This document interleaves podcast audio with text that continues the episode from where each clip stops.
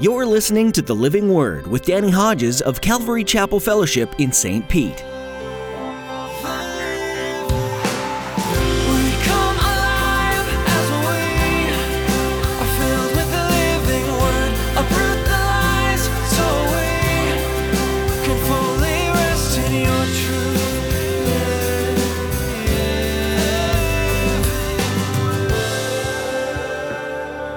Sometimes standing for truth and proclaiming truth and standing against falsehood doesn't seem loving. But if we really love people, like God loves people, we're going to tell them the truth. Not our opinion, not over disputable matters and things that are not clear, but things that are clear and that are essential to people's faith in the Lord Jesus Christ and to their growth in Him. The darker this world becomes, the sometimes harder it is to stand for the truth. In today's message from Pastor Danny, he explains that sometimes standing for truth is a lot harder than it seems. In our world today, to stand for truth takes bravery and heart. Sometimes to stand for truth doesn't appear to be loving to the world, even though it is. Pastor Danny urges you to continue to stand for the truth of the gospel. Stand for what is clear and essential to faith and growth in Jesus Christ. Now here's Pastor Danny in the book of 2 John chapter 1 with today's edition of the Living Word.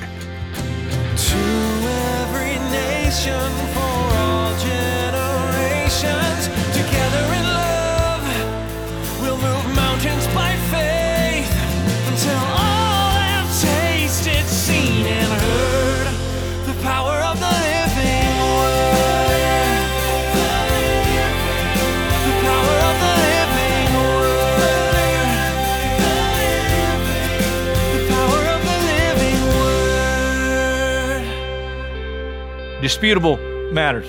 Um, some of the things it talks about is uh, some Christians say we ought to all be vegetarians, and they try to use Scripture to prove that. And then on the other hand, some say no, everybody can eat meat. It's okay to eat meat. Uh, there were issues, Romans 14 mentions of whether you eat meat that's unclean. And one of the things that people had a problem with in their conscience was if they found out that meat they bought at the market was before it got to the market offered and sacrificed to an idol, they couldn't in clear conscience eat that meat because it had been offered to an idol. And then there's an issue in Romans 14 about um, alcoholic beverages, whether you can drink wine or not as a Christian. Folks, these are disputable matters. And the whole point, concluding in Romans 14, is what, whatsoever is not of faith is sin. All right? And here's the deal for one Christian to partake of an alcoholic beverage would be wrong for them. If you came from an alcoholic background, whatever, you know, it, you probably ought to stay away from it. But then for another Christian, that same issue, it might be okay. Are you with me? And that's what it's talking about. And you have other things not mentioned in Romans chapter 14. I mean, I don't know if some of you are old enough to remember the issue in, in a lot of churches when women started wearing pants to church. That was a big deal in a lot of churches. Dancing was an issue when I first became a Christian. And the church I was a part of, they didn't want you dancing because they said if you dance, you know, you're going to conjure up demons that are going to lead you into bad things. Some things in the Bible are not clear, some things are disputable matters. But some things are absolutely clear. Absolutely clear. And teachings, teachings that are important teachings, not disputable matters, not non essentials. The gospel is the essential, but then other doctrines very clearly revealed in the scriptures. Very important. Don't be surprised if, even from your own local church, and we've seen it happen more than once, unfortunately, that people bring in distortions of the truth and begin to evangelize those. And then the leadership has to deal with it. Here's what Paul said to the Ephesian elders about the Ephesian church. Even from your own number, men will arise and distort the truth in order to draw away disciples after them. So be on your guard. Remember that for three years I never stopped warning each of you night and day with tears. It, it grieved Paul because he knew of how people would be drawn away. Go with me just a minute. 2 Timothy. 2 Timothy chapter 2. Paul actually mentions some names of uh, people who uh, he was once associated with. That's the impression you get. and they may have even ministered together. That seems to be the implication. 2 Timothy chapter 2 verse 14. Keep reminding them of these things. Warn them before God against quarreling about words. It's of no value. Only ruins those who listen. Do your best to present yourself to God as one approved, a workman who does not need to be ashamed and who correctly handles the word of truth. Avoid godless chatter, because those who indulge in it will become more and more ungodly. Their teaching will spread like gangrene. And then he mentions a couple of guys. Among them are Hymenaeus and Philetus, who have wandered away from the truth. They say that the resurrection has already taken place, and they destroy the faith of some. And once they began to teach that, Paul stood opposed to it and no longer welcomed their fellowship. 1 Timothy 1 Timothy chapter 1, one of the same names is mentioned, Hymenaeus, but another guy is mentioned, and we aren't given the detail.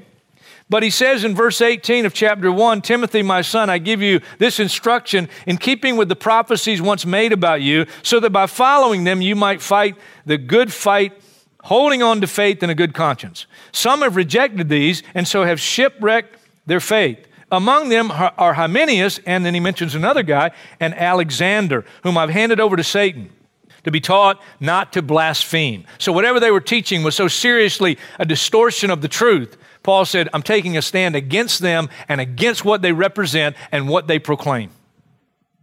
Back in 2 John, let me give you one bit of practical encouragement from 2 John verses 10 and 11, very strong uh, admonition here. If anyone comes to you and does not bring this teaching, do not take him into your house or welcome him. Anyone who welcomes him shares in his wicked work. Now, here's a practical question. I'm going to give you my opinion. Does that mean that when the Jehovah's Witnesses, for example, in my neighborhood, they keep coming because there's a Kingdom Hall right around the corner and they're just relentless. They just keep coming. And when they knock on my door, if I let them in, am I violating that passage? My opinion is I don't think so. It's what I say to them after I welcome them in. Now, I, I must admit, and I'm not, I'm not sure I'm following the Lord every time on this, I don't know. But I don't feel often led anymore to invite them in and have a, a, a lengthy conversation. Usually our conversation is very brief and it's a front door or in the front yard. And sometimes I actually run into the backyard and don't answer the door. uh, come on, you do too.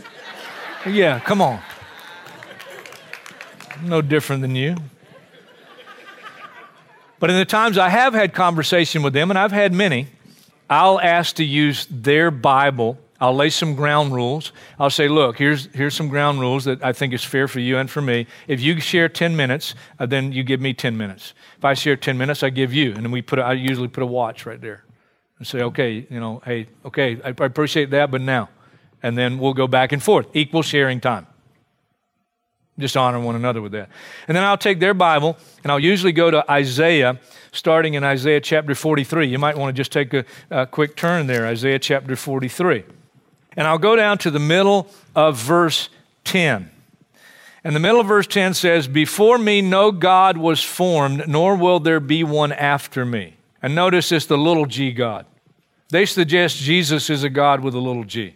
I, even I, verse 11, am the Lord, and apart from me there is no Savior. Now, if your Bible translation has the Lord there with four capital letters, capital L O R D, that's telling you it's a translation of the Hebrew word for Jehovah. That's very important, especially when I'm talking to Jehovah's Witnesses. I say, You're aware that's Jehovah. And of course they are. That's Jehovah. And we start there. And then I go to chapter 44 and I'll go down to verse 6. This is what the Lord, capitalized, this is what Jehovah says Israel's King and Redeemer, the Lord Almighty. I am the first and I am the last. Apart from me, there is no God. Either at that point or sometime later, I'll go from that scripture and tie it in to Revelation chapter 1, where John sees the vision of Jesus, and Jesus says there, I am the first and the last. That's what he says. And then we'll keep going. And I'll go uh, chapter 44, verse 8. Into verse 8, you're my witnesses. Is there any God besides me? No, there is no other rock. I know not one. And then you go to verse 24. This is what the Lord Jehovah says, your Redeemer who formed you in the womb. I am Jehovah who has made all things, who alone stretched out the heavens, who spread out the earth by myself. And either at that point or sometime later, I'll tie in from that verse Colossians. And Colossians tells us that Christ is the one who created all things. And then I go to Isaiah chapter 45 and the first part of verse 5. I am Jehovah, and there is no other. Apart from me, there is no God. Same chapter, last part of verse 6. I am the Lord Jehovah, and there is no other. Verse 18, Isaiah 45. The end of the verse. I am the Lord Jehovah, there is no other. Verse 22. Turn to me and be saved, all you ends of the earth, for I am God and there is no other. By myself I've sworn, my mouth is uttered in all integrity, a word that will not be revoked. Before me every knee will bow, by me every tongue will swear. And then I'll link that verse with Philippians chapter 2. Philippians chapter 2, especially verses 9 through 11, that one day every knee will bow and every tongue will confess that Jesus Christ is Lord. And then I'll link that with Romans 9 5, where Paul gives the advantage of being a Jew, being an Israelite. And they have, theirs are the patriarchs, and from them is traced the human ancestry of Christ, who is God over all. Doesn't get any clearer. When I spoke about the Blessed Mother, and I started off telling you about some of the teachings of the Catholic Church regarding the Blessed Mother that are just absolutely not true. And every time I mention that, somebody will come up to me after one of the services or somebody will email me and say, well, they say lots of different things, but, uh, but over the years, a lot of times people say, you know, I invited my Catholic friends or my Catholic neighbors or Catholics at work, and they came to church with me today, and they'll probably never come back again. And I'm sorry for that. But truth and love have to go together. And if you say, I love somebody, but you're not willing to tell them the truth, you don't really love them. You don't really love them. I want people to know the truth because it's the truth of the Word of God. It's not my truth, it's not my opinion. We've had to deal with so many things over the years. Thank God I don't have to get into it today, but not long ago we had to examine the teachings of a man, and our leadership examined them carefully, and we concluded, based on the Word of God, that much of his teaching is falsehood. That was painful for us to do.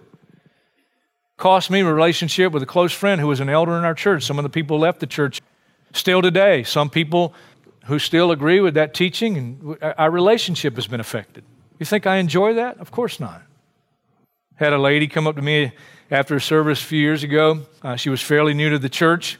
I talked to her several times, and she came up all excited after one service. Said, "I just finished training with a ministry called Hallelujah Acres."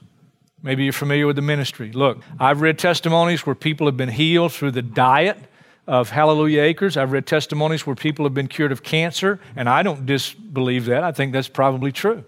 But you need to understand, if you're familiar at all with the Hallelujah Acres and that ministry and their teaching, the basis of their teaching the basis of their teaching is that God never intended man to eat meat. They say for 1700 years, man didn't deal with the diseases and all the sicknesses that we do, but after the flood, God gave man the animals to eat, and as soon as man started eating meat, that's when we had all the problems. Folks, that's an unbiblical teaching. It's just not true. 1 Timothy chapter 4 Verse 1 The Spirit clearly says that in later times some will abandon the faith and follow deceiving spirits and things taught by demons. Such teachings come through hypocritical liars whose consciences have been seared as with a hot iron. They forbid people to marry. Catholic Church ought to look at that one too, and order them to abstain from certain foods, which God created to be received with thanksgiving by those who believe and who know the truth. For everything God created is good and nothing is to be rejected if it's received with thanksgiving because it's consecrated by the Word of God and prayer. Amen. That's the truth. Romans chapter 14, verse 14. Paul the Apostle says, As one who is in the Lord Jesus, I'm fully convinced that no food is unclean in itself. Mark chapter 7, verse 19. Listen, write that one down. Jesus declared all foods clean. If it's wrong and God never intended man to eat meat, Jesus ate the meat of the lamb of the Passover meal. So he violated that. Jesus Christ. Calm down. Calm down. I just hate it when I hear people purporting something to be truth that's not truth. If you want to go on a diet that'll help you physically, praise the Lord. But don't make it a doctrine that doesn't line up with the Word of God. Don't do that. And then we've had people, oh my goodness, some of the children of people that I know and love, and some others who used to be a part of our fellowship, gotten into the Hebrew roots movement. What an ungodly teaching. What an unbiblical teaching. They teach that the Old Testament takes precedence the dietary laws are still in effect. The Sabbath laws are still in effect. They say Jesus never really instituted a new covenant. And they interpret everything in the New Testament through the Old Testament. And they distort truth. They got to answer to Jesus one day. Colossians chapter 2, therefore, don't let anyone judge you by what you eat or drink, or with regard to a religious festival, a new moon celebration, or a Sabbath day. These are a shadow of the things that were to come. The reality, however, is found in Christ. If I had the time, I was going to take you to some verses in the Old Testament. I'll just mention a couple of them. Of course, we can't forget those who have stood for truth over the centuries. Some recorded for us in Scripture and some in history, men like Martin Luther. Thank God for Martin Luther and his willingness to stand against the whole Catholic Church in regard to the truth and the purity of the gospel. And the Reformation was a God thing.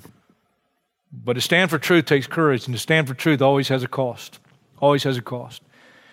Daniel willing to stand for truth, put him in a lion's den. His friends, Ananias, Azariah, and Mishael, we know him better as Shadrach, Meshach, and Abednego, were willing to burn rather than bow. Samuel, his first job as a young lad, he's called to be a prophet, and he had to stand and speak truth to Eli the priest, who was a very godless priest and a godless father. Isaiah, oh, he had that vision in Isaiah 6 of being the vision of the Lord high and lifted up, and he was so moved and so saw his own sin in a fresh way and became more of a servant than ever before. And he hears God saying, Whom shall I send and who will go for us? He says, ah, Here am I, I'll go. You know how Isaiah, the book ends? Isaiah chapter 65, verse 2. God says, All day long I've held out my hands to an obstinate people. And the one he used mainly to do that was Isaiah. Isaiah. Ezekiel, God told him, chapter 2, verse 4, the people I am sending you to are obstinate and stubborn. And that same stubbornness was in their descendants years later. Acts chapter 7, Stephen told the truth and it got him killed. But he said in chapter 7 of Acts, verse 51, You're just like your fathers, with uncircumcised hearts and ears and stubborn. They wouldn't listen to the truth. And he took his own life. Jesus in Matthew 23 35 mentioned Zechariah. They killed Zechariah between the temple and the altar. John the Baptist stood before the likes of King Herod. It got him to prison, and ultimately he lost his head, literally, for the truth. The apostles, the Bible's filled with men and women who stood for truth, but there's always, always a cost. Now, let me close with our greatest example Matthew's Gospel, chapter 15. Matthew chapter 15, our greatest example of one who stood for and proclaimed truth, no matter what the cost. Verse 1 Some Pharisees and Sadducees of the law came to Jesus and asked, Why do your disciples break the tradition of the elders? They don't wash their hands before they eat. And Jesus replied, And why do you break the command of God for the sake of your tradition? For God said, Honor your father and mother, and anyone who curses his father or mother must be put to death. But you say that if a man says to his father or mother, Whatever help you might otherwise have received from me is a gift devoted to God, he is not to honor his father with it? Thus you nullify the word of God for the sake of your tradition, you hypocrites. Well, that seems loving, doesn't it? But he's telling them the truth.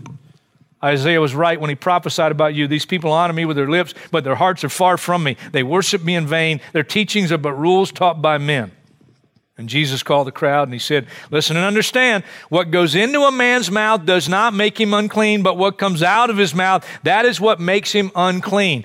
Do not miss verse 12. Then the disciples came to him and asked, You know that the Pharisees were offended when they heard this?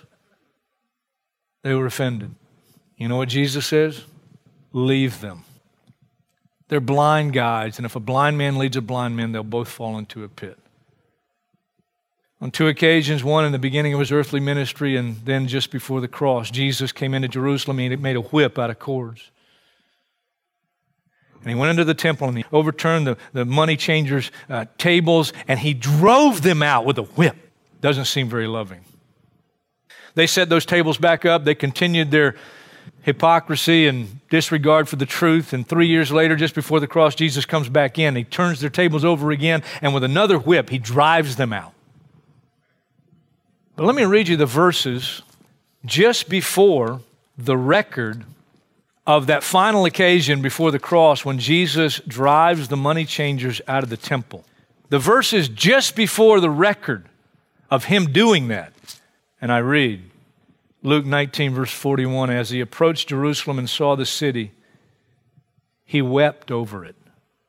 And he said, If you had only known on this day what would bring you peace, but now it's hidden from your eyes. And then he prophesied that the judgment would come because they would not receive the truth. But he loved them. He loved he wept over them. But he would not have really loved them if he had not told them the truth. Most blistering message ever recorded by Jesus. And by the way, let me put this one up real quick. Jesus says, As it is, you're determined to kill me, a man who told you the truth that I heard from God. Most blistering message recorded by Jesus is Matthew chapter 23. If you've never read it, you read it. I'm telling you what. He just gives the religious leaders and the Pharisees and the hypocrites, he gives them a mouthful, calls them a bunch of snakes. I mean, it's a blistering message. Let me give you the scripture right after that message. Oh, Jerusalem, Jerusalem, Jesus said, You who kill the prophets and stone those sent to you, how often I have longed to gather you as a hen gathers her chicks under her wings, but you were not willing. He loved them. He loved them. And he wanted to gather them, but he couldn't. Because when he told them the truth, they rejected it. Stephen, as they're stoning him, the very ones killing him, remember what he prayed just before he died? Father, forgive them. He loved them. The very ones he told the truth to that put him to death, he loved them. Here's my desire as a pastor, and it ought to be the desire for every pastor. Paul said, Then we will no longer be infants tossed back and forth by the waves and blown here and there by every wind of teaching and by the cunning and craftiness of men and their deceitful scheming. Instead, speaking the truth in love, we will in all things grow up into him who is the head. That is Christ. Can you say amen to that? Can you say amen? Praise the Lord. Not easy to stand for truth. There's always a cost. Always a cost. But when we stand before Jesus one day, no matter what the cost, it will be worth it. Let's not be arrogant. Let's not be prideful. Let's do our best to ask the Lord to help us to come across as loving. But let's also understand, and we've just gotten several examples, and I could go to a lot more in the scriptures and in history, where sometimes standing for truth and proclaiming truth and standing against falsehood doesn't seem loving. But if we really love people, like God loves people, we're going to tell them the truth. Not our opinion, not over disputable matters and things that are not clear, but things that are clear and that are essential to people's faith in the Lord Jesus Christ and to their growth in Him.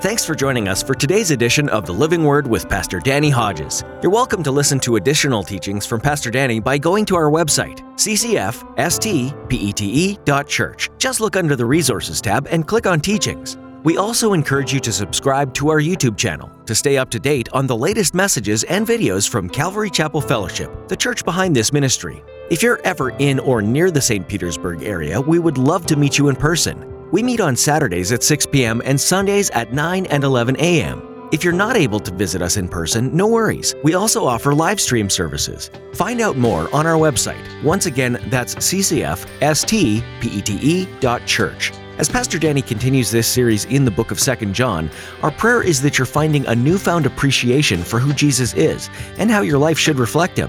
2 John is full of practical wisdom to help guide you as you grow in truth, and we hope this message has empowered you to live a life after that of Jesus. After all, he is the greatest truth. The goal of this ministry is teaching the Word and reaching the world. We trust that the living Word is speaking to many and pray that lives would be changed. Well, that's all we have for today. Tune in again next time to hear Pastor Danny continue teach through the book of Second John, right here on the Living Word.